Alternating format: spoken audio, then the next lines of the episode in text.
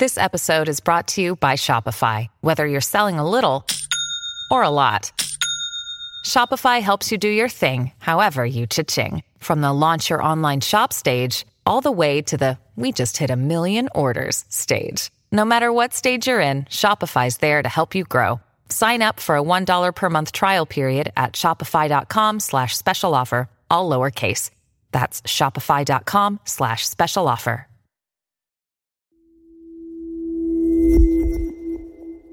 Hey, it's Ron. This episode was recorded before I launched Politicology when I hosted the Lincoln Project podcast on this feed. If you have questions, comments, or advice, you can reach us at podcast at politicology.com or find us online at politicology.com. Enjoy.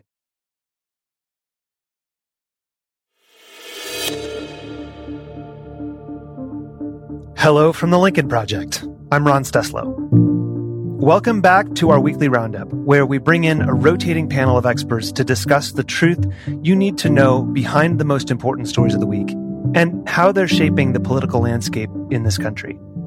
For our last episode during the Trump presidency, I'm joined by former political director of the California Republican Party and my fellow Lincoln Project co founder, Mike Madrid. Mike, it's always great to have you back. Looking forward to the discussion today, you guys.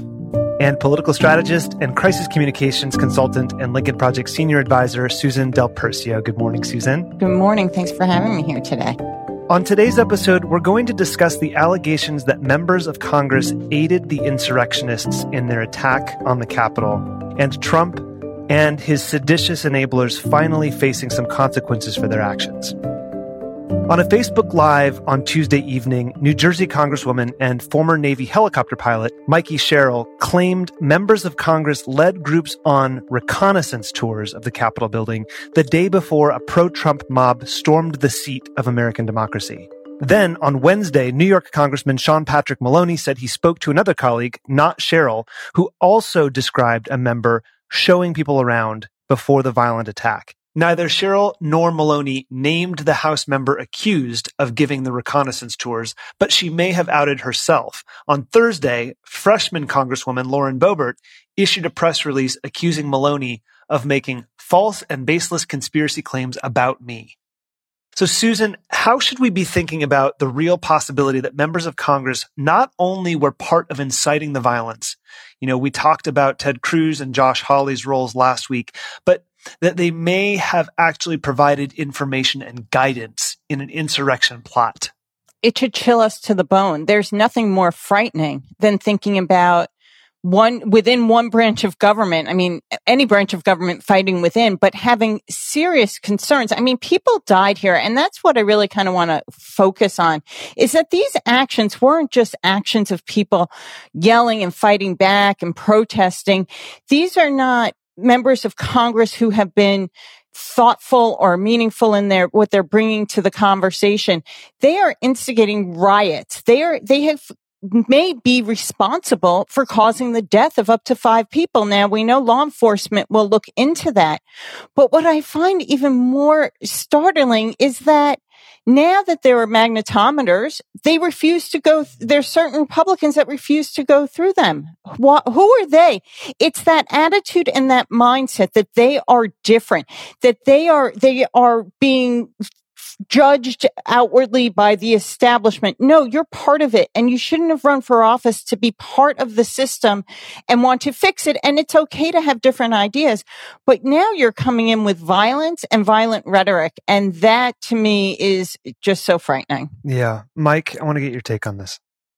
I think as the days continue to unfold after the insurrection and we learn more and more about who knew what, uh, who was funding what, who was organizing what, I think we're going to be shocked, candidly, by how deep this ran up uh, into the hierarchy of the Republican Party. We know that the president was instigating it, inciting it.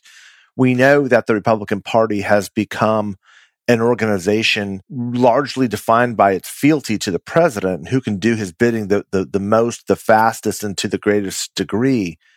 So while we should not be shocked that these uh, members of Congress, especially a lot of newer ones, were falling all over themselves to instigate and involve and inform these insurrectionists and this and this uh, insurrectionist movement, I think at some point there has to be a, a, stepping back to realize just how significant this moment was in American history.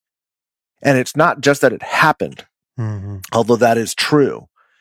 It's that sitting mem- active members of our government at the highest levels were pushing to see it be successful. Now, there's going to be a lot of distancing. There's no question about that. There's going to be a lot of people trying to cover their tracks. There's going to be a lot of people saying, "Oh, that's you know that's just normal rhetoric." But I do believe we're going to start finding evidence of of people putting these tours on together. Uh, for example, for for insurrectionists to kind of guide them through this maze and labyrinth of the Capitol building. Um, I think to show them where to go and what to do and what offices were where. Um, I think we're going to start finding a lot when we start connecting the dots on the money and the financing of who was who was making this possible, the travel, the organization. And I, I think again, look, we have we've all, all three of us, everybody at the Lincoln Project was accused of hyperbole and and and taking this too far and speaking in language too extreme. I think we've been warning about this for a long time, and none of us want to be vindicated in such a way I think it's important that we reiterate that this didn't just happen. This has been been proclaimed loudly for some time. Years, arguably. Look, if this didn't yeah. happen in 2020, it was going to happen in 2016 when he lost. Yeah. Okay, this was the plan yeah. all along. Yeah. And we have to be, be mindful of the fact that this is not going to stop. And that's the troubling message, I think, for folks. And again, we visited on this podcast a number of times.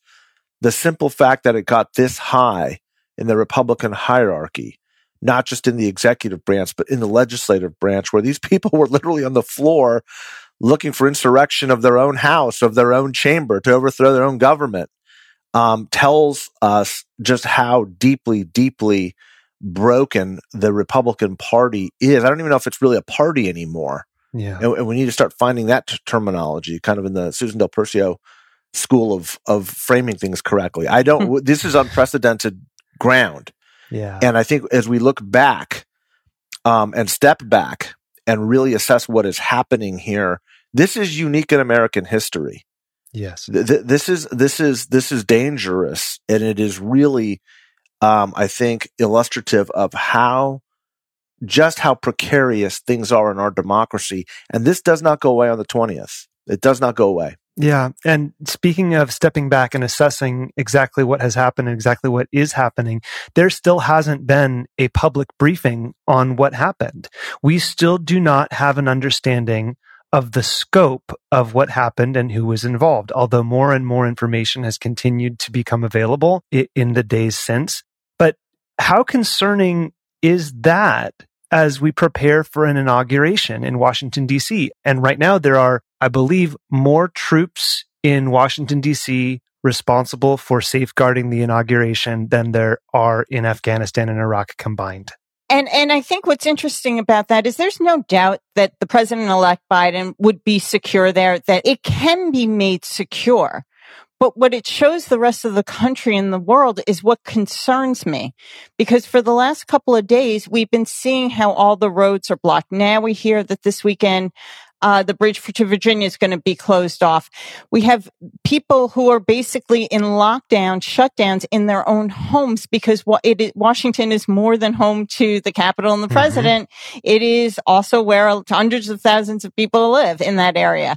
So I think that imagery is very, very dangerous. And I am of two thoughts when it comes to should the president be sworn in um, publicly at like that outside, or should it be brought inside and make it simple?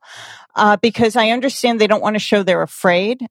But given the circumstance, I don't know if it's not a wiser choice visually and for, for the National Guard. I mean, we're in the middle of a pandemic and the fact that those resources are being marshaled for a certain type of image to show we're not afraid, I'm not sure that that's necessarily the right thing to do. And I think it also just keeps showing the the the danger and the violence and why you you don't stop talking about January 6th not that we would but I do think it creates imagery that will overshadow the inauguration itself instead of having it you know taking away a lot of the pomps and circumstance about it yeah mike you know, uh, just reflecting on just how much and how significant this all is. I think the main reason we don't know is because we don't know. Investigations are still going on and they're still finding more and more information. What we are seeing is is more um, compelling news stories coming out about who knew what, right? And what these folks were doing. Like the the the, the fact about these tours is just a 48 hour old story. Um, and and there's going to be more as they uncover and and they investigate and they start tracking the money down, tracking phone calls down. You're going to see a lot of contact between the organizers and congressional offices, congressional staffers who are intimately involved with this, Senate members and Senate staffers who are leaders in this, working with donors to bring money in, the White House and the executive office. This was an orchestrated, planned coup d'etat. That's what Right. this And, and to add on it, Mike, if I just can, Yeah. let's not forget the people who are involved who were there. I agree when you look at the bigger picture as you rise to the top to see where the money and, and how it was all put together. But these are people who are going to flip like nobody's business. oh yeah. and there is no one that's going to be there to protect them. I mean, when you start hearing like, why did you go down there? And the answer is because Donald Trump told me to, or because so and so paid for my bus ticket and said I should be going down there. Right now, they have already 46 arrests made directly with the behavior down there. I can't imagine what these people are actually saying Oh to gosh. law enforcement. I mean, people are turning other people in. They see them and here in New York. The son of a judge was basically turned in by someone from the community saying, Oh, I know that person. This is who it is. And it's going to get very, very bad. There is not only a lot of witnesses, there are a lot of potential co-conspirators that are going to be looking for deals. hmm The Nuremberg, Nuremberg defense is in full display here. Everybody's just saying, I was just following orders. I was just, Just following, following orders. orders, I had no idea. But the Yeah. orders are like, you know, the president's told me to come and do this. Yeah. I mean, it's pretty hard to make an argument that he was not inciting a riot when hundreds of people are saying, I came from all over the country because the president's told me to come and be involved in this. Yeah. There was a there was a woman from Texas I just saw being interviewed directly asking the president for a pardon because she was there. I don't deserve this, she said. Yeah. I'm Yeah. being persecuted. I'm Flew on private jets to be involved in ransacking the Capitol. Right. You know, th- right, there's one right. the, there's there's one important part of this story that we haven't talked about is Yeah. The narrative about this being about the non-college educated rural, you know, Mm, yes, voter. this is totally yes. It- it's a false narrative. It's man. totally false A lot of these people are, uh, you know, there are tech CEOs involved here. There was there an are ex- Olympic gold medalist, Olympic gold a couple of police officers, a former firefighter, real estate agents. You're Mike. It's a cross economic background. Yeah, and it's a wide swath of the military. I mean, what we're realizing is that there is a large swath of our society Yeah. That has been radicalized online. And the same way that we see, you know, radical Islam, and I say that only because it's the ma- way that we as Americans have identified this and seen this as radicalization. It's how we've applied that word. It's how Yes. we've applied that word. Mhm. It is exactly what has happened here. And that is alarming because we refuse to see it. We try to characterize it as just patriot, somehow patriotism run amok, or they just have taken it too far. No, this is a violent, radical usurpation of the federal government. And it's not just a bunch of, you know, poor white rural rubes these are people that have money, that have influence, that have um, uh, that are leaders in their respective fields, that are opinion leaders, and they have been radicalized. And they flew in and they showed up, and they were involved in breaking windows and ransacking offices and uh, and fomenting a mob mentality. That, but for uh, you know, a handful of, of police officers in a matter of seconds probably would have seen the kidnapping or death of either the vice president of the United States Yeah. or members of Congress. Yeah. And speaking of the police officers, I want to take a couple of minutes to talk about a few of the Capitol police officers because a Huffington Post political reporter captured Eugene Goodman luring the mob away from the Senate chamber. Officer Mike Fanone was pulled down a flight of stairs by rioters. And here's what he had to say to a local news station. Guys were like grabbing at my gear. I had my badge ripped off. My radio was ripped off. Um, you know, one of my ammunition magazines was stripped from my belt. And guys were trying to grab my gun and they were chanting, like, kill him with his own gun. I started thinking, like, you know, maybe I can appeal to somebody's humanity. And I started, like, just yelling that I have kids. No, so I suffered a heart attack as a result of my injuries, a mild heart attack. Uh, but I don't. I mean, I still have medical uh, appointments and, and whatnot before I get cleared to come back. The people that help me, you know, thank you, but f- for being there. Another Capitol police officer, Daniel Hodges, was also on the front lines, and he also spoke with the local NBC News station. I was, uh, you know, we were we were fighting it with everything we had to push him back. Um, I got pinned to the doorway. They uh, they ripped my mask off, stole my equipment, beat me up, sprayed me with everything. Um, I was able, to, thankfully, I was able to get out before any uh, permanent damage was done. If it wasn't my job, I would have done that for free. You know, it was, it was absolutely my pleasure to crush a white nationalist insurrection. and um, I'm, I'm, glad I was in a position to be able to help. So we'll do it as many times as it takes. It was absolutely my pleasure to crush a white nationalist insurrection. We'll do it as many times as it takes. This attack was clearly egged on by Trump, but there was clearly a strong white nationalist sentiment from the Confederate flags to the Camp Auschwitz sweatshirts how concerned should we be about the role that white nationalism played in the attack and how much will it motivate political violence after Trump leaves office? Yeah, we should be extraordinarily concerned. And again, this goes back to the argument or the discussion we were just having about crossing educational and cultural lines. The one common thematic, the one thread here is about tribalism. It's nationalism. It's white nationalism. And it's about the fear of of, of a white America losing its stature, of losing hope and losing what they view as America. If America is not a white nation, it's not America, which is why they are compelled, this, of course, in their own minds, which is why they have been radicalized and are compelled to come and view themselves as patriots. That's what this is about. That is the only loss that is happening. That is the only change that is happening. Nothing else explains why you have every aspect of the Republican coalition was there, from Republican women federated groups to white evangelicals to militiamen to the Proud Boys to to to to you name it. It was, it was uh, the, uh, the the pro life movement was there. There were nuns there. I mean, uh, you know what is going on, right? And the answer really comes down to uh, this this sense of nationalism. It's white nationalism, nationalism, as the police officer correctly identified. There is a very strong sense of a wide swath of white America that as we change, as we demographically transform, that America is being lost, that is being taken from them. And that identity, that biological tribal identity is, in, it cannot be overstated on how important that is to the human being.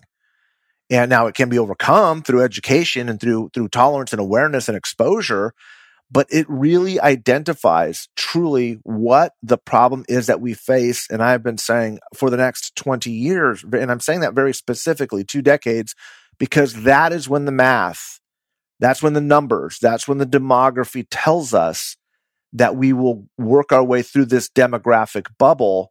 And what remains of this nationalist element in our body politic will become so marginalized and so weak that it won't be able to muster the same type of violence that it's going to engender over the next 20 years. Yeah. But on the immediate side, we've seen over pre- Trump's presidency, white supremacist organizations increase. We have heard from the director of the FBI that the most dangerous thing we're facing in this nation is white supremacy, domestic terrorism. And I think, and I agree with everything that Mike said, but of course, I'm one of those people who like to find the solution now if we can. And what are we going to do now? And I, we can't let people learn and educate. That's a great idea, but now they have to be held accountable at the highest level. And there can be no room for whether you're a member of Congress or you're one of the people that attacked a policeman or you sent in a check to help fund this effort.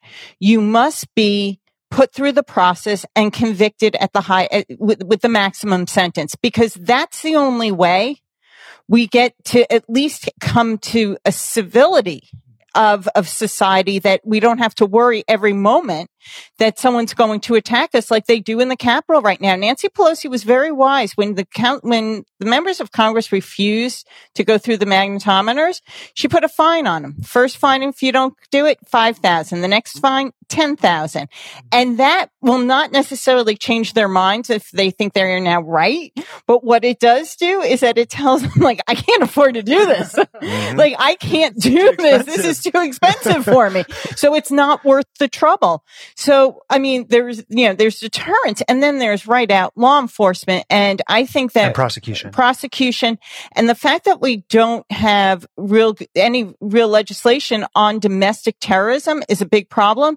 And I think that's something that the, ha- the House and the Senate should confront immediately. There's no more room to say, well, those are just words. No, they're not just words. They are words that have led to five deaths as of today. And it, they are very dangerous and they are, they, those words are calls to action and they must be condemned and if necessary prosecuted. It's why I think impeachment was the right thing to do with the president. Uh, he has to be held accountable. It's not great for, for Joe Biden, unfortunately. And every member of Congress, every staffer, everyone along the line must be prosecuted and hopefully punished to the fullest extent of the law.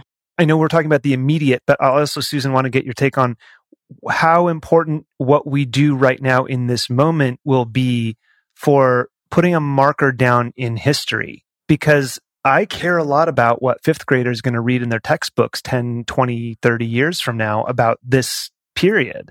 Um, how Uh, are you thinking about the, the, oh. the long view about this moment? Because, because making sure it never happens again has a lot to do with what we do right now.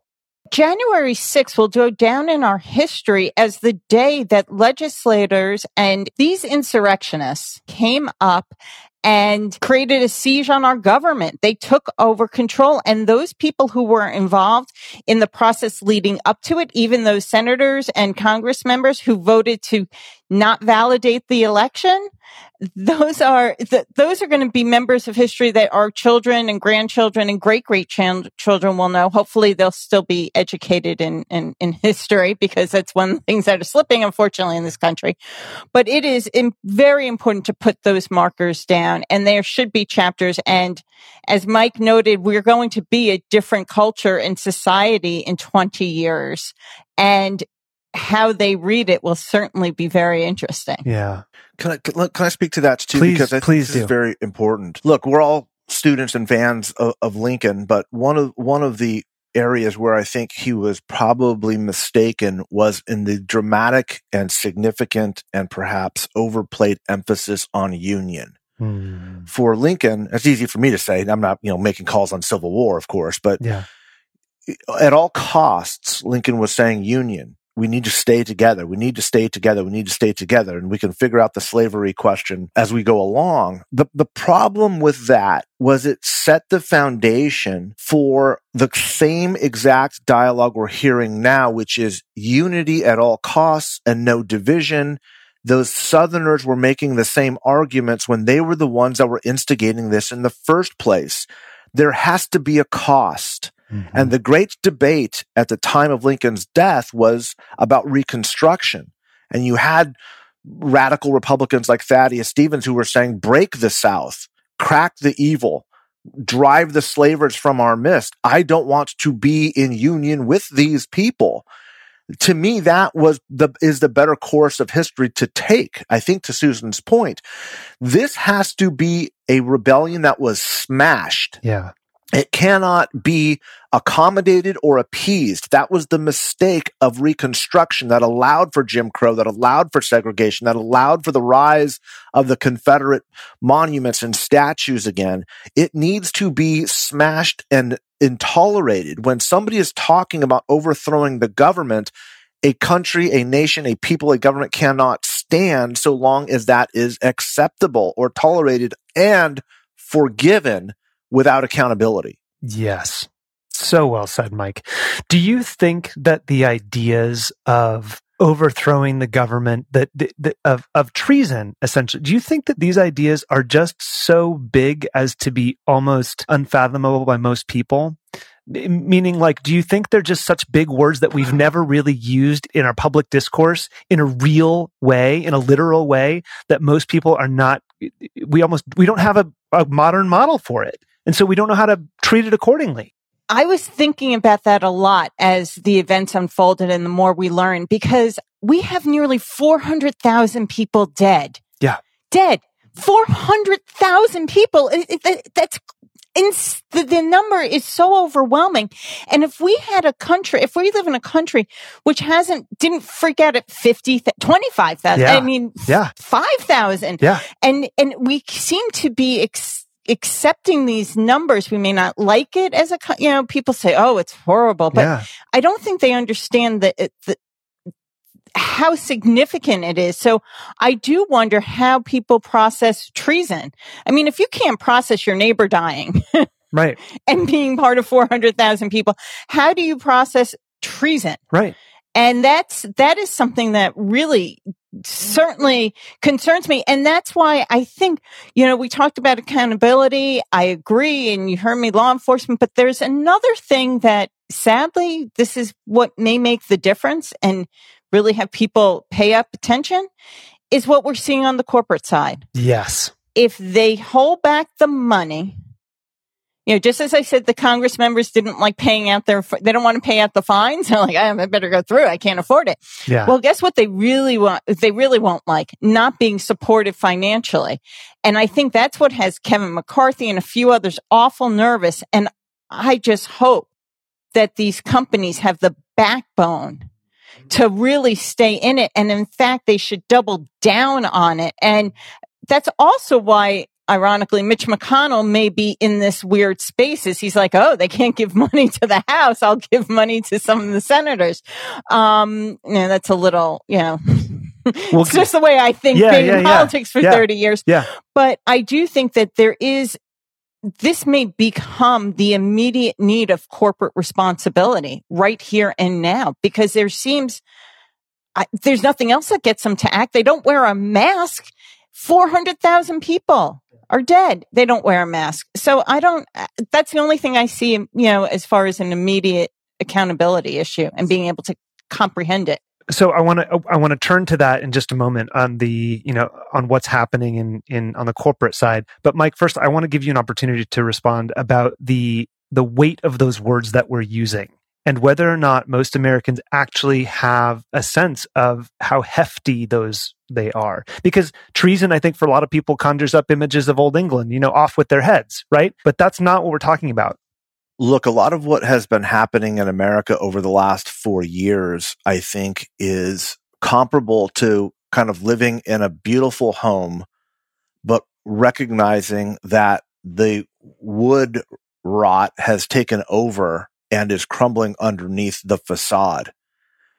In many ways, we as a people have been blessed by the luxury of the stability and the health and the strength of our democracy but the creep of these underlying elements has so undermined our institutions that when uh, a despot like uh, Donald Trump and the enablers around him um, attacked the weaker sides of our institutions, we were not prepared for it. And and one of those is the realization that American, no living American, has experienced this. Exactly. Okay.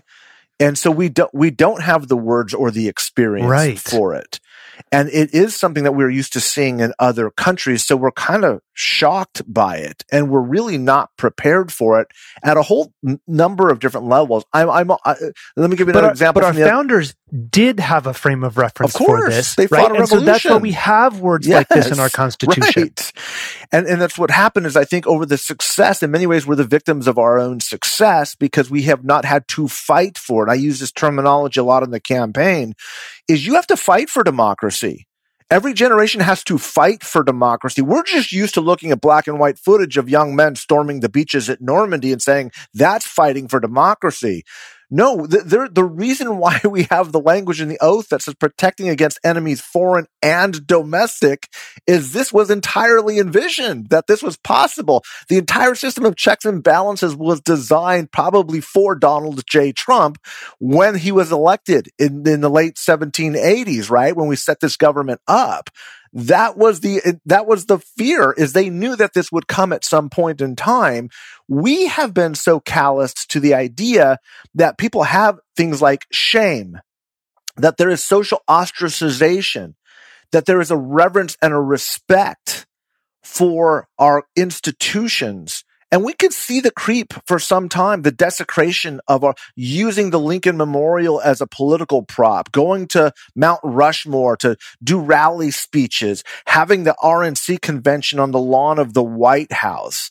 These are, these are attempts to partisanize things that are far greater than political parties or ideologies.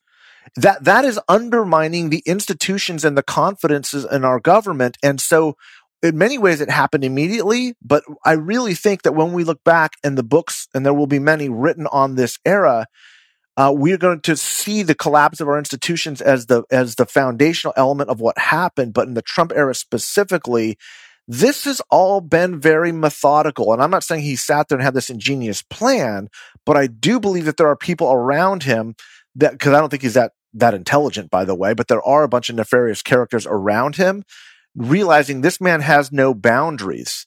Let's just in, encapsulate everything that we have as America as our as our as our sacred institutions as being what if you support these things you support Donald Trump right. at that basic right. base level and so when we were saying this is um, anti-American this is rising authoritarianism. This is going to lead to violence. I think a lot of people were just dismissing us saying, oh, it's a bunch of cranks who don't really understand what's happening or you know this is just the rhetoric you hear on whatever. And it's like no this is this is this is going to be a problem folks.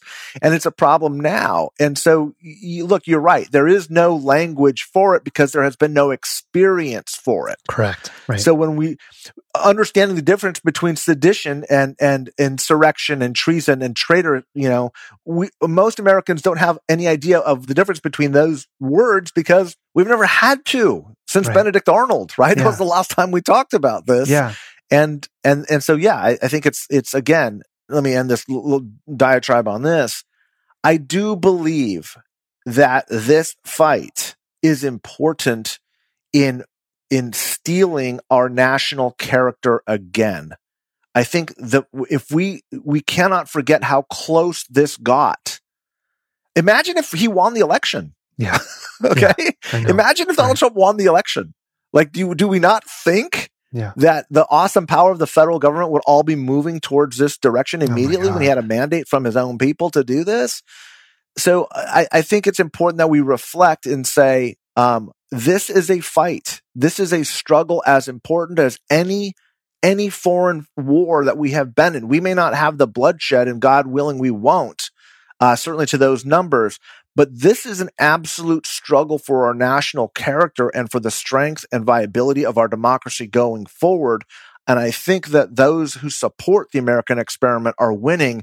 But damn, this is a really, really close fight in a way that it should not be. Yeah you brought up something just before we go to this next topic about accountability. You brought something up that I, I want to spend a couple of minutes on, which is the symbolism of America that just through this past year, you mentioned the, the rally at Mount Rushmore, the RNC convention being held at the White House on the lawn. We talked a lot about that at the time and how, how dangerous it was but also how most Americans don't know what the Hatch Act is or why it exists or why it's important and why violations of it can be so dangerous. And now I think that's maybe starting to become a little bit more clear because, Mike, what you're talking about is the president co opting the symbols of America almost uh, the president, uh, Donald Trump, and everything he stands for, co opting the symbolism of America to almost redefine what the what what the American flag means to so many people. And I don't know where I'm going with this. It just strikes me as it's as as so maybe now it will be so much clearer to a lot of people how important those seemingly tedious safeguards actually are do you want to comment on that at all? Well, I think the one place where it could come together because let's not forget it wasn't the big events it was all those was rallies all, it was all it was of it it was all, all the of it. constant Yeah. going on And we do know, just we do know that over the course of maybe the last 20 years, and Mike, you can speak to this too, we know, you know, for example, the American flag as a symbol is considered to be more Republican than Democrat. Republicans are more likely to display an American flag than Democrats are. It's just that's the way political campaigns have been fought for a long time. We like we know that's a reality, right? But the, go back to the to the impeachment. What did the members, the Republican House members, have to say? They had to say, "Well, the Democrats did this." Yeah. that's all they had. They could not defend Right. anything that happened, so they had to, you know, wrongly misplace it on the Democrats. Well, they've spoken badly about this. Well, none of that speech ended up he- where we were today, where we are today.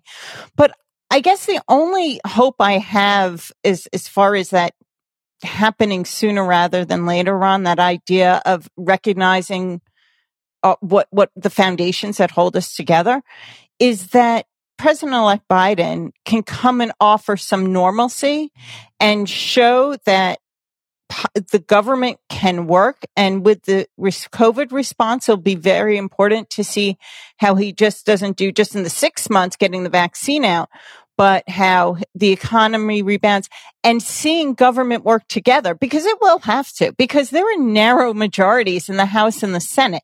And there are people who will, could be swung in either direction, as we know, especially in the House at a 50-50. I mean, we know that there's some, something there. If we can see fun- government functioning again, because for four years, we have not seen anything delivered to the American public. Government has not been working. It's been idle. And so I think when people can see, oh, look, I'm not nearly as stressed anymore. I don't feel as angry anymore. And they won't pin it on that Donald Trump isn't on, in office, but the temperature will be taken down a bit. That's not to say you're not going to have the left and the right, the extremes of both going at it, but hopefully the middle will just kind of tamper them down a little bit just so we can catch our breath and realize what is normal and what government's supposed to do for us. And what Donald Trump did was a cult movement. It was not, he did nothing to govern for this country. And maybe since that's what we're expected of our elected officials, they can go back to governing and we can respect that a little bit more. From your lips. I'm an optimist these days. I'm trying to be. So let's turn to accountability. Since Trump's incitement of the storming at the Capitol, he's been held accountable by social media sites, the PGA, and the city of New York. Last Friday, Twitter announced that they had permanently suspended Donald Trump's personal Twitter account after Trump's personal account was banned. He or someone acting on his behalf published four tweets from the official POTUS Twitter account. Those tweets disappeared almost immediately. The Trump campaign Twitter account has also been banned from the platform. According to Axios, Trump has also been banned from posting on his Facebook and Instagram at least through the inauguration. Twitch has also disabled Trump's channel, the, the gaming streaming platform, and Shopify took down the Trump organization and Trump campaign's merchandise sites. So, Mike, there's been a lot of debate around banning Trump on Twitter over the last four years, particularly after Charlottesville and the El Paso shooting. And social media has become such a huge part of our political discourse now. So, how should we be thinking about these bans coming now? Yeah, there's a lot of levels to this. And so let me just speak briefly to a couple of them. The first is I think we're really going to start uh, challenging the notion of kind of First Amendment speech in this current construct. We've always heard the adage that you can't yell fire in a crowded theater. And that's true. The problem with a uh, social media is, you know, we don't live in a world of crowded theaters anymore, right? We live, the theater is literally the size of the United States. And so we always err, especially in political speech, by saying, oh, well, that's just political speech. But if you don't think that that was creating fires over the course of the past four years, you probably were not paying attention. That's a really good point. And so that is that is, social media is going to have to require us to understand what the incitement factor is of specific language is that is being used not just the message but also the messenger it just it matters the leverage that somebody has is very different than if a seven year old child yelled fire in a theater as opposed to a firefighter who was, you know, saying it. Yeah. And that's, that is something we're going to have to really examine. The second, of course, which is the more immediate, you know, pressure you're hearing, especially in conservative media, is this cancel culture belief and idea where they've got a right to say these things. And I, in, in 2016, when I started seeing this happen, like on the Berkeley campus and Ben Shapiro going around and Ann Coulter and, and, uh, and other, you know, um, people just, you know, people just trying to incite people. Um, what I realized was, you know, cancel culture uh, has always been with us. You're not allowed to, again, say anything that you want, but it is the right that is continually complaining about this in large part because they're the ones saying shit that needs to be canceled. I mean, let's just be honest about it. I mean, come on. Yes. I mean, the, you know, you don't get to just say whatever the hell you want in a civilized society. You just, you just don't. That's kind Right. of the contract that we all sign up to I mean, say. you can, but there are consequences, There's right? That's the consequences. Right. and that's the accountability. And part of that needs to be shutting those voices down. And I think that the uh, the culture of the internet has always been more and freer is better. And if you oppose that as a company or as a tech titan, the internet, you know, purists would jump on you. I think those days have passed as we've matured and realized that the internet is not this fad like frozen yogurt anymore. It is now a seamless part of the way society works. And it's going to have to be regulated in a way that allows to society to work. It can't just be this libertarian free for all because this is what happens. And those are going to be really serious questions that, that, that, that merit extraordinarily serious debate because the United States, by and large, has almost always erred on more speech being better, even if it's hate speech, even if it's the ugliest speech. And, and, you know, as Supreme Court justices have said in the past, that's the type of speech that we're talking about. It wasn't the easy speech to limit. We need to make it fair and free and open to say really horrible, ugly things. That's what makes America work. That's what the underpinning of the First Amendment. And that is true. yes. The challenge is what happens when the megaphone is now so loud. You know, it's not like a town crier saying it in Boston, you know, with a lantern and a, on a horse Yeah. and 30 people hear him. This is now, you know, millions and millions of people can instantaneously hear this and react and organize and amplify that voice. I'm not sure, as I've said, that some of these institutions are going to work for democracy going forward. I really believe we're at a moment in history, not unlike 250 years ago, where we're going to have to re examine government at a very core level and ask a very troubling question. And that is Does representative government work anymore? Does democracy work anymore? And if so, Or how do we need to iterate on what we have to keep it working? precisely. But what I do know is it's not going to work in its current form. It's going to take very significant and, and serious fundamental foundational change that will probably happen, you know, by the end of our, our lifetimes. I think democracy is going to look very, very different. Yeah, it's interesting because I also think when you look at social media now, it's the it's the cable stations of tw- you know that started out 20 years ago. You move from there was the networks, and then all of a sudden people had like more than three channels, and there was like you know, cable, and wow, like and then you know you did have you created we created these news silos. What I'm also concerned about is every time we, you know, you sign up for a Twitter account or any account, you, you sign an agreement. You say, yes, I agree. You're signing on to the, to a private company's terms. You're not saying, yes, you're approving by the government's approving you. It's, it's a private business that is. So we all kind of agree to sign on to that. Somehow that's all agreeable to sign on. But now we have to question who's allowed to say what and what's deemed acceptable and, and what's And who deemed gets to decide? and who and who gets to decide those things.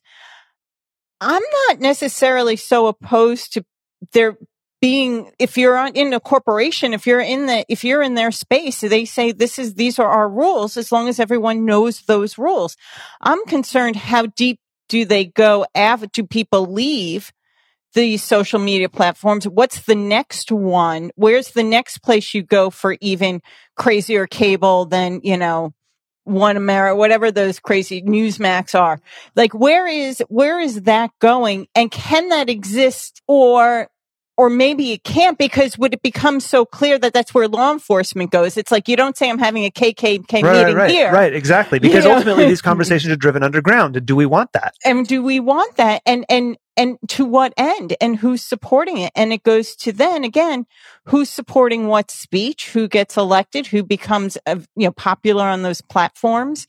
And then to Mike's question again of what of our, what does our democracy look Yeah. like? But it's that question and, and it's, it's really interesting because if you think about it, the first thing Donald Trump challenged was freedom of speech, was the free press. That was the, that was the first thing that a lot of us were like, I shouldn't say it was the first thing. Yeah, it was one of the first things. but it was one of the first. yeah, There we're going to sue the media. Yeah, Right. Fake news. Fake news. You cannot trust them. They're the worst. They lie, calling out reporters, putting people in danger at I his am the only rallies. source of truth. and Yeah. alternative facts is a whole nother story. But, you know, we, we saw that, that that's what he went after Donald Trump because he, he, he I agree with, with Mike. He's really not that smart no. but he does understand certain things and he knows that if he can control a certain narrative and if he yells it the loudest and the most often, there will be people that follow him, you know, wherever he may end up. So it is a big challenge. Um, that I'm, I am concerned about, but I do think we're going to need government oversight, but it's also a global issue. And, and, you know, at this point, I don't, I just don't know how far we get into regulation. Yeah. As much as we may need it, as much as we may want it, at the end of the day, there's a, we may say we want it now, but we find out, But that, that was a really bad, be right. that was a really, Yeah. really bad yeah. idea. Yeah, yeah. So I, I think that just has to be constantly we need to monitored. really wrestle with this question. That's yeah, and that's going to be like for imagine like thinking about the people you have to ask about. You have to ask historians and and artists, you know, who have their freedom of expression. All the people that come in, you know, Yeah. make our society.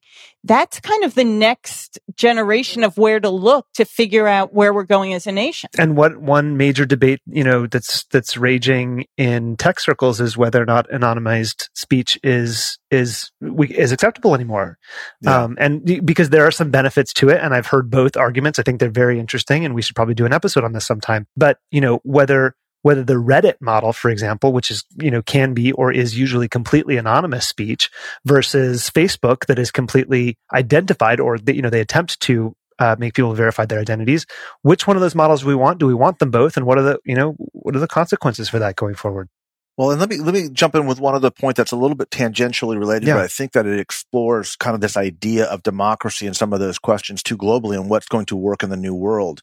One thing we found in the pandemic was that democracies aren't necessarily culturally culturally prepared to deal with something of the size and scope of what we dealt with. It wasn't just Donald Trump.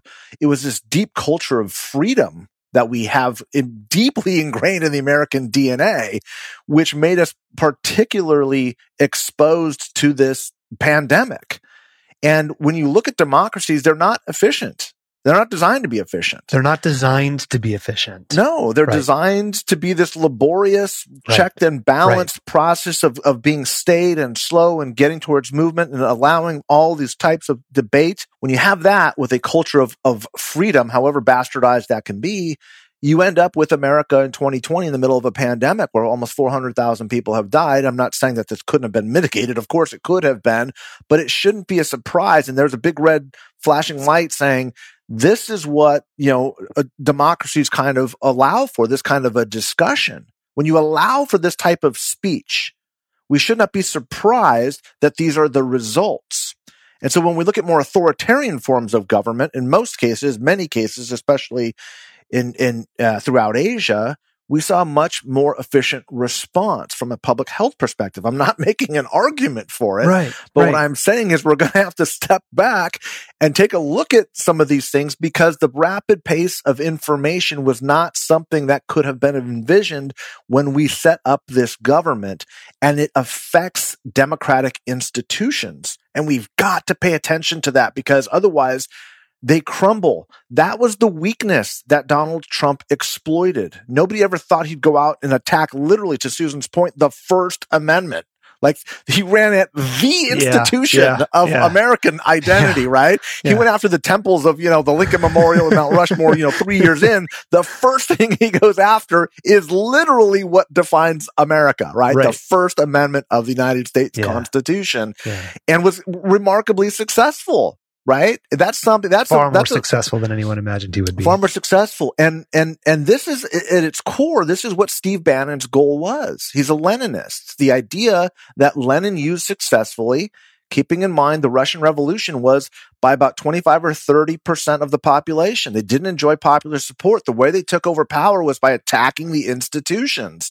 That's what this has been about for four years is a methodical attack on American institutions. Fortunately, we've been able to hold, but I think so much damage has been done to our fortress walls that if we don't get to rebuilding really quickly, we are equally or more exposed to somebody else uh, filling that void. So can I just add my little optimism again Yeah. because I yes. try. yes. And then I want to talk about rebuilding for a minute, but yes, okay, go. but yeah. but ju- just to that one point of you know where our democracy is and how fragile it is, and yet we had the highest percentage of voter turnout in over a hundred years. So we had that. Like as much as we say there's everything that's wrong, the encouragement, the process there, people showed up. Now it's a question of getting more people to show up and will they continue to show up? But the people really chose their representatives this time. They really went out there and it was, it, you know, there's certainly voter issues, um, voter suppression issues that need to be addressed down the road. But I, I think that we also have to see where it does work. And there were so many people equally angry, almost equally angry on each side, but at least they showed up. And that's what, to me, is when you have a Donald Trump with 40% voter turnout that scares the hell out of me. Is, and, and, and, you know, people get too turned off by the process and saying it's all horrible. Of course, the trade off is now we just say the other side is horrible. but I think we have to, you know, just explore that and, and not discount everything is completely negative. So, sp- very briefly, because I, I know that we've got so much more to talk about, but and I'm sure that this warrants a completely uh, independent conversation. But I just want to point out for a moment that Joe Biden, with all of the structural reforms that we desperately need to our institutions, the bolstering of them from, you mentioned, you know, voter suppression laws to, you know, redistricting reform to uh, campaign fight, all of the stuff that we know desperately needs to happen. Joe Biden, it seems to me, and I'd love to get both of your takes, that he's not going to have the 100 day honeymoon that most incoming presidents are going have, traditionally employ, enjoyed primarily because that 100 day honeymoon comes from a peaceful transfer of power from one president to another, which which we aren't having right now. It comes from the symbolism of one president of the United States congratulating the next president of the United States on the, on a very public stage, and the goodwill that is that is imbued upon that person. We're not going to have that. Donald Trump is not going to the inauguration. There will be no symbolism. There will be no congratulations. There will be nothing like that. And Joe Biden is inheriting massive crises at the same time. So with all of the, with everything that he needs to get done and with no sort of political goodwill to spend on it, at least in that, that first hundred day period, what, what are, what are, I guess the question, if I'm leading up to one is what is the likelihood that any of those reforms and the bolstering of our institutions are actually going to happen? It all depends on how he handles COVID and what the rebuilding looks like afterwards. Because he has stepped in, even though we haven't had a transfer of power, because President Trump doesn't care about anybody or any lives lost, he's basically gone silent on on everything except for that unless it has to do with him. Yesterday we heard Joe Biden speak about how he's his 100 days in office about what he's going to do to fight covid. What's he going to do on the vaccination process? He said we're going to it's going to be hard. I'm not going to give you you know bad information. We're about to hit like the worst part of this uh, pandemic. But i think that's where he can actually get things done and get things done responsibly and maybe build up a idea of a national response which will get some bipartisan support. And not that that helps him on the other issues, but again, seeing that there is a response and people are going to come out of it. The economy will come back. It will not be a socialist economic recovery. It will probably, I mean, it will probably be K-shaped that he's been following, you know, criticizing all along, but that's, that's unfortunate the nature of how this happens. So, you know, when you have a quick recovery, but I think if he can pull through and, and again, show that they're doing something versus the inaction that we're getting through this. Other things will develop. So, for example, infrastructure is likely to happen because it's a jobs program. It helps the economy. There will be things that can happen that granted he won't have, he won't have a hundred seconds of a honeymoon, but I think he has done something very wise by grabbing it now and saying, this is what I'm going to do. And that, that, that may help him a little. Mike, what's your take on that? I think we'll hopefully finally be done with this hundred days misnomer because it really hasn't made sense since Roosevelt, and it it certainly doesn't in the internet age. But having said that, look, I'm I'm actually much more optimistic about the idea of getting reforms done, and let me tell you why. Um, first of all, Joe Biden, by a very thin margin, controls um, his party controls both houses of the legislature, but more importantly, all of these reforms, or at least most of them, are going to be reforms of the executive branch. Why would Republicans not want to limit those efforts? One. And two, it also gives them some political cover by saying they voted for these r- reforms now that Donald Trump is not in office. So things like the emoluments clause need to really be looked at, obviously, right? We turned this into, you know, the federal government into Trump Incorporated and got Ivanka a bunch of, you know, patents from China. Like that type of stuff has to stop. We need to reform the pardon process. I mean, clearly that's, that is an awesome, awesome power that allows a mob boss to basically run amok and, and let his henchmen do whatever they want if you're so callous and so shameless to use it, which he is. And again, that was never envisioned there needs to be, you know, that might get more difficult with things like the Voting Rights Act, but there's there's majorities. Uh, they're slim, but I think that there, you don't need more than four or five Republicans to move on these things. And I think there's the incentive on a lot of these reforms to get half of the Republican caucus or more supporting limitations to the executive branch while, while Joe Biden is in the, in, is in the White House. So let's talk about the rest of this this accountability uh, stuff that I want to talk about because what may be the most crushing blow to Trump personally came Sunday night when PGA of America President Jim Richardson announced the 2022 PGA Championship will not be played at Trump National Golf Course in Bedminster, New Jersey. The PGA Championship is considered one of the four most prestigious tournaments on the golf calendar. Richardson said that holding the event at Trump's course would be detrimental to the PGA of America brand. On Wednesday, Mayor Bill de Blasio announced, yeah, I know, that New York City is severing its contracts with the Trump organization in response to the riot. The contracts were for two Central Parks, Wollman and Lasker ice skating rinks, and a carousel, and the Trump Golf Links course at Ferry Point in the Bronx the contracts were worth well over $17 million a year. So, Susan, with Trump leaving the White House in just a couple of days, what impact do you think the contract losses will have on him? And uh, I'm interested in your perspective, not just as a strategist, but as a New Yorker. Well, Bill de Blasio really didn't show any profile profiling courage. Those contracts were expiring in April. So ah. I'm not going to okay. give him, you know, the, the same yeah. kudos as I would to uh, the PGA for canceling uh, the tournament there.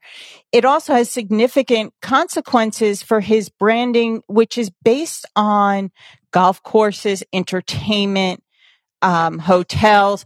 These are all things that are taking a very big hit right now in the, in, in the age of COVID. And he has wanted a, he has wanted a world tournament golf tournament at one of his golf courses in Scotland for a very long time. He's probably not going to see many Europeans wanting him uh, him or his uh, family or his name out there front and center. But I think this is good. And he also has, as we know, about $400 million in loans coming up. He, I think this is something that truly scares him and maybe the one thing that didn't that prevented him from going further in this last week. If you can think about it getting worse, can Donald Trump get worse? Yes, oh, he I- can absolutely get worse. can, if you and- don't think he can, you're missing it. And I think that was something that really scared him, especially when Deutsche Bank walked away from him, Yep. Cushman Wakefield. Yep. There are some real, these aren't just people who give money. These were people who support his infrastructure, Yeah. his banking, his real estate. Um, I think that scares him as well as potentially legal consequences. Because if you do have an aggressive attorney general, they could go after him for inciting a riot potentially. But the money is what gets Donald Trump. The other thing that you know, I'm not a psychiatrist, but the fact that he's snubbed again, he has been snubbed his whole life in New York. You brought up New York. Mhm. He's never been kind of welcome into that circle he wants to be. He tries to buy himself in, especially in sporting events, ironically, over the years.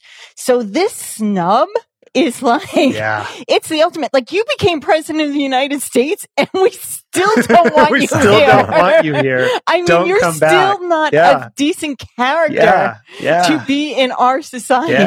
I can't imagine like something like m- more chilling when you think about his children. They're not coming to New York. They're going to Florida. They are running away from this town with their tail between the legs.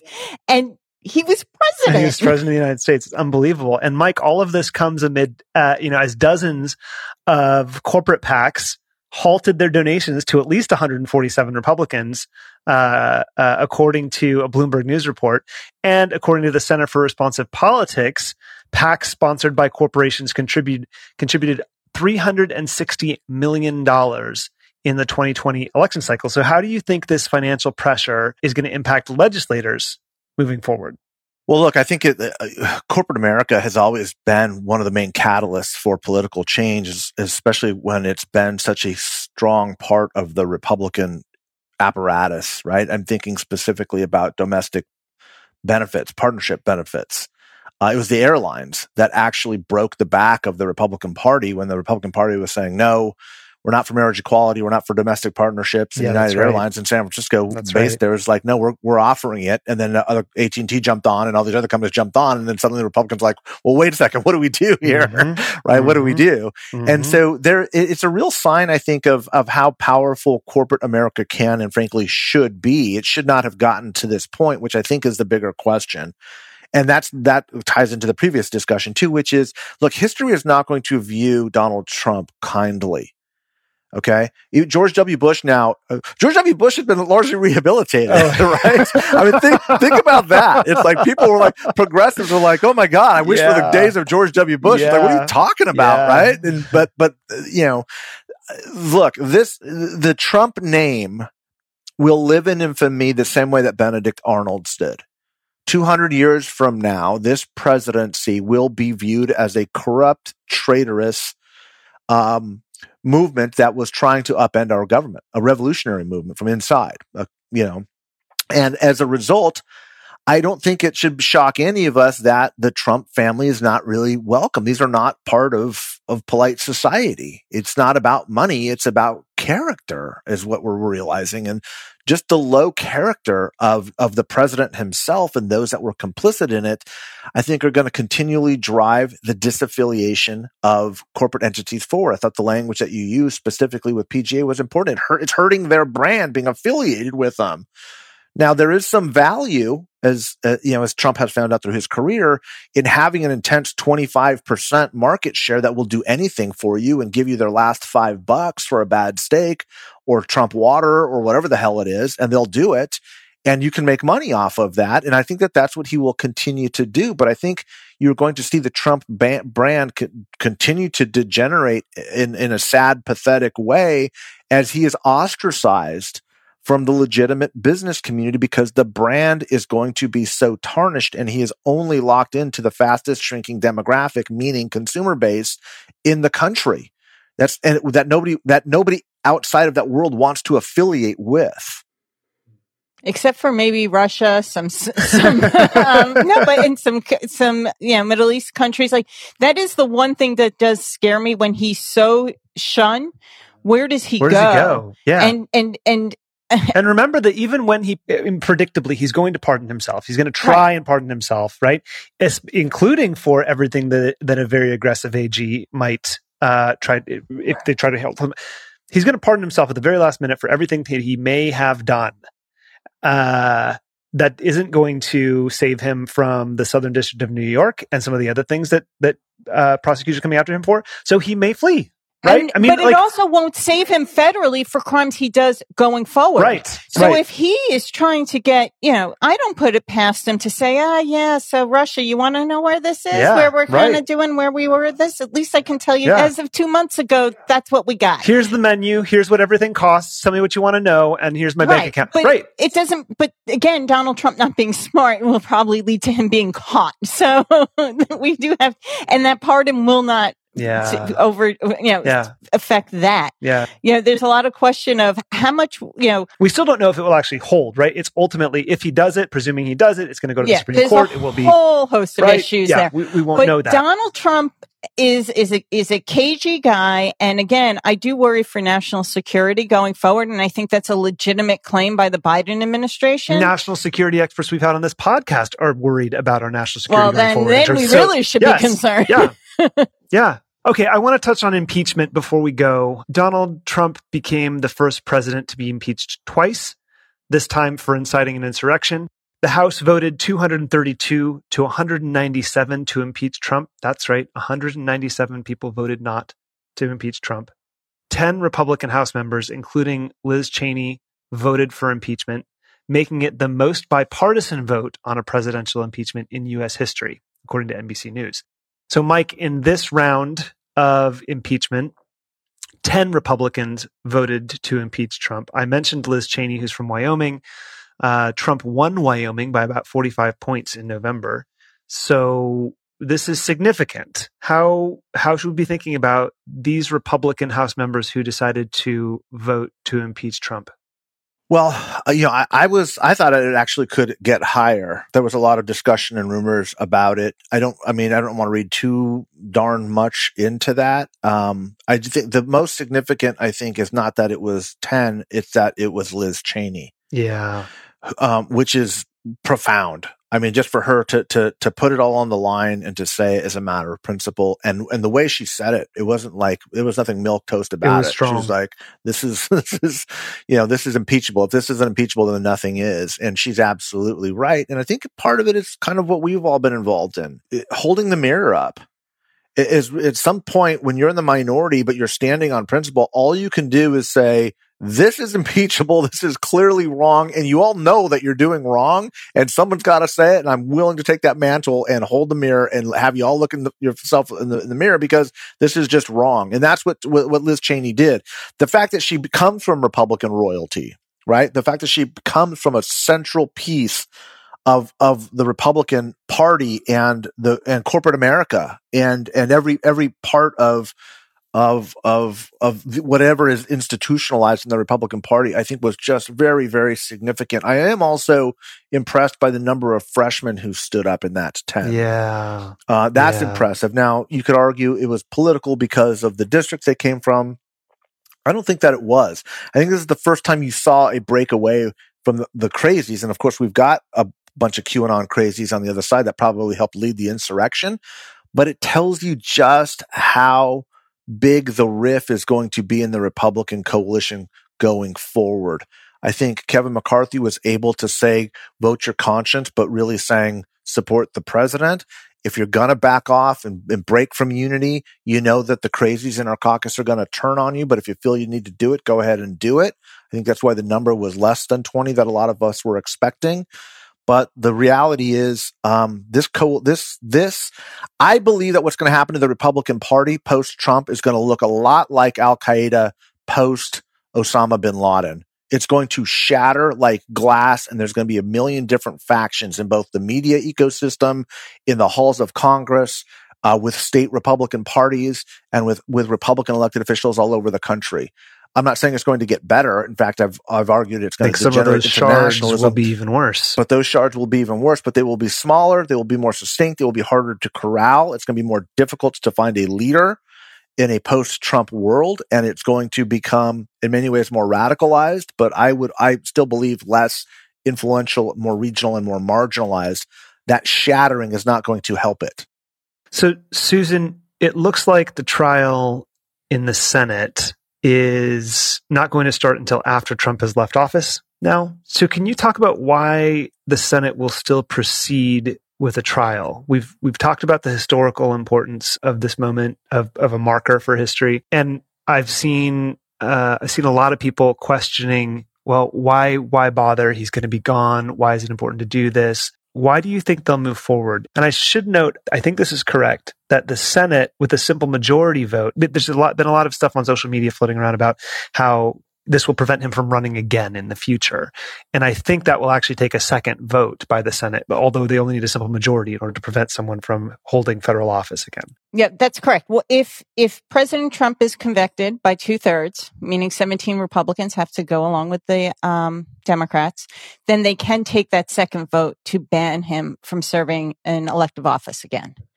But that's 17 votes they have to find. They have to do that. It, so impeachment conviction is a is a prerequisite for that Correct. secondary vote. Yeah, that's my understanding Okay. of it. Wow. That they need that to get the other. Um, again, I, I Yeah. That's what I've heard. I mean, I'm not the, and I'm not an attorney, so I don't try and Yeah. play one on the, on a podcast, but I think it's so important. And I get being torn because I get torn about it too. When I think about it, it's like, I just want to see Trump go. Like, really, do we really need to hear about him for another few days? Now, the good news is it would be a very short trial because it is only one article of impeachment. There's only one thing. The trial, you know, it's interesting. I heard a member of Congress, Democratic member of Congress say, you know, last time they had to present all this, inf- um, all this, uh, testimony in front of the House. Like, they just have to show the news here. I mean, this is not a big case that needs to be built. It's really simple. The, you know, the Senate was in session. They were all there together. They felt it.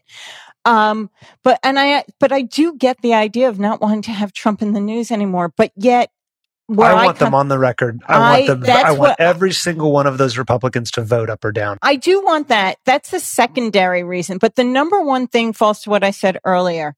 He must be held accountable. Otherwise, you get to say those were just words. Nothing happened. He was impeached.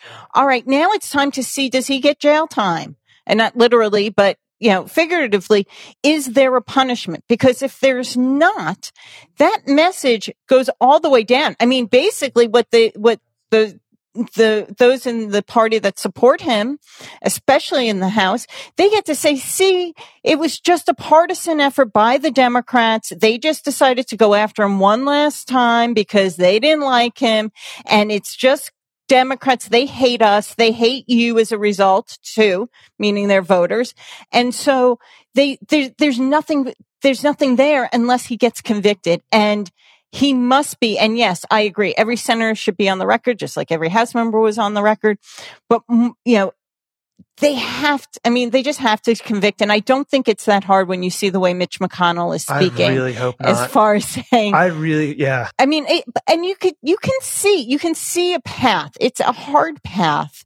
But again, having yet almost another week before the, they vote, there's a lot more news stories so that are going to come out. information to We are out. going to Yeah. hear more and more. And every day you're going to, you will hear even House members reconsider after hearing the new evidence found by, you know, this, this and that. And we didn't know it at the time, but now, so I think that what we found out in the last week will probably be doubled in this upcoming week. I think we also have to have a deterrent that says to to to to Ted Cruz and Josh Hawley, "Don't you fucking try."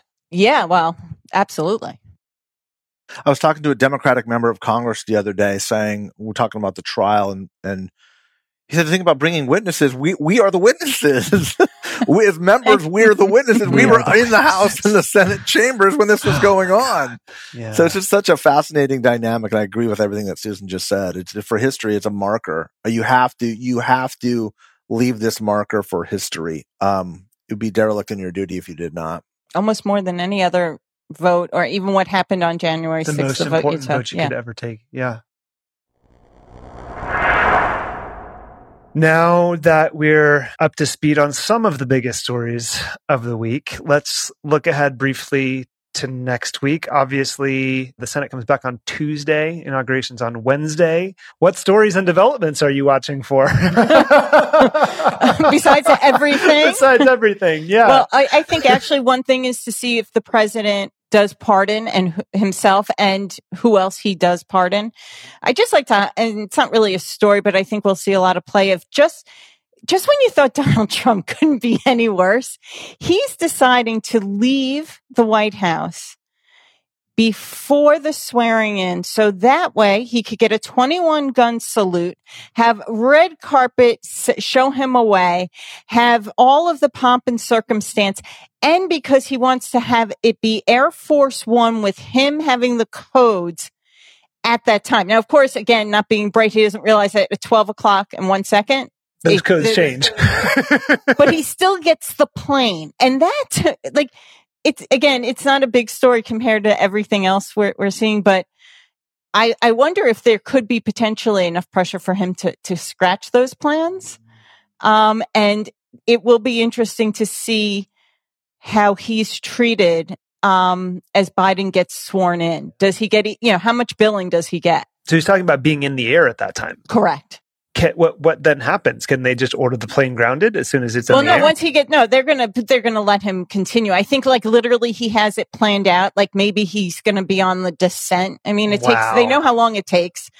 They'll they'll time it out enough that he's still. They're gonna let the plane land. I mean, it would be something if I can you imagine yeah. Biden was like, Hell no, turn it around. turn it around. Yeah, right. I mean, that would, that would be something, but assuming the plane Come lands, out with your hands up. That would just be too good. That would be too good. I know. Anyway, Mike, that's what I'm looking looking at. what are you watching? Well, in, in, traditional Mike Madrid optimism, I'm looking for violence because I think it's a sign, it's a social indicator. I mean, there's, there's so much, and I don't think there's, I, by the way, I think the chances of it have been dramatically diminished because of all of this, because of the stepping back. And that's what I'm looking for. I think that police agencies around the country are taking this extraordinarily seriously. Um, and so I, am looking for that, um, as a sign of of of how the intensity, right, as a gauge of intensity amongst this coalition and the staying power or lack thereof that will will will um, be there. Um, pardonings too. I think that's going to be fascinating. I mean, I think it's going to leave a lot of things up to question. I, I, do still wonder. He has said he's not going to pardon all the insurrectionists. I don't know if he will or if he won't. I think it'll be fascinating. Um, a lot of these people are publicly begging for pardons yeah. now, right? Yeah, and right. so um, there's still a lot of fascinating questions and trouble that's going to be had in the past in the next few days. I think that will will leave us kind of scratching our heads. I I also look. Uh, I'm interested in the in the, in the maybe this is just inappropriate, but I'm interested in seeing Donald Trump private citizen, like when he's when he's oh when he's God. seen, you know, with just the media swarm of yeah. like just seeing what the guy's like in the week after he's yeah. gone, right? Like what's yeah. that going to be like? I think we all deserve that a little bit, and then hopefully after a week of it, be able to you know sleep better at night and breathe a little bit deeper and shut him out of our on. consciousnesses. yeah. Okay, we have one listener question today. Uh, Eric Liu writes Do Republican House members who voted for impeachment, like Liz Cheney and Adam Kinzinger, have a chance to be the new face of the Republican Party going forward? Or will the alt right and Trump like figures continue setting the direction of the party? We talked about this a little bit earlier, but Mike, what do you think about that? I, the, the, Republican Party is going to continue to devolve in the in the direction that it has it has begun. There's no there's no change. I think that there's a chance for a splintering. Um, I don't know exactly what that looks like. I think it's just going to be kind of more civil war, uh, internecine warfare in the in the in the Republican Party. But the party is going to continue to devolve. It's going to continue to be a nationalist party. Those that are trying to bring back some sort of a conservative, classical conservative intellectual movement, I think are going to find themselves very, very lonely. And I think that the party will continue to regionalize and marginalize and find itself identified by white identity politics and grievance politics uh, for a very long time. Susan? I think if you're looking at the face of the Republican Party, think Picasso. oh, well played. there is no there's no face. There's nothing there there will be a lot of strong features, but there is nothing that you'll be able to Won't be see. as- cohesive. Nope. Not for a long time. Okay, before I let you go, where can people find you on the internet? Oh, Twitter. They can find me at Del Percio S on Twitter. Okay. And that's basically all the social media I do. Mike? Uh, I'm on Twitter at Madrid underscore Mike. Um, hope to see y'all there. Cool. And I'm at Ron Steslow. Thank you to everyone at home for listening. And thanks to Susan and Mike for making the time to have this conversation. If you enjoy the show, it would help us if you could rate and review us wherever you get your podcasts. I'm Ron Steslow. I'll see you in the next episode.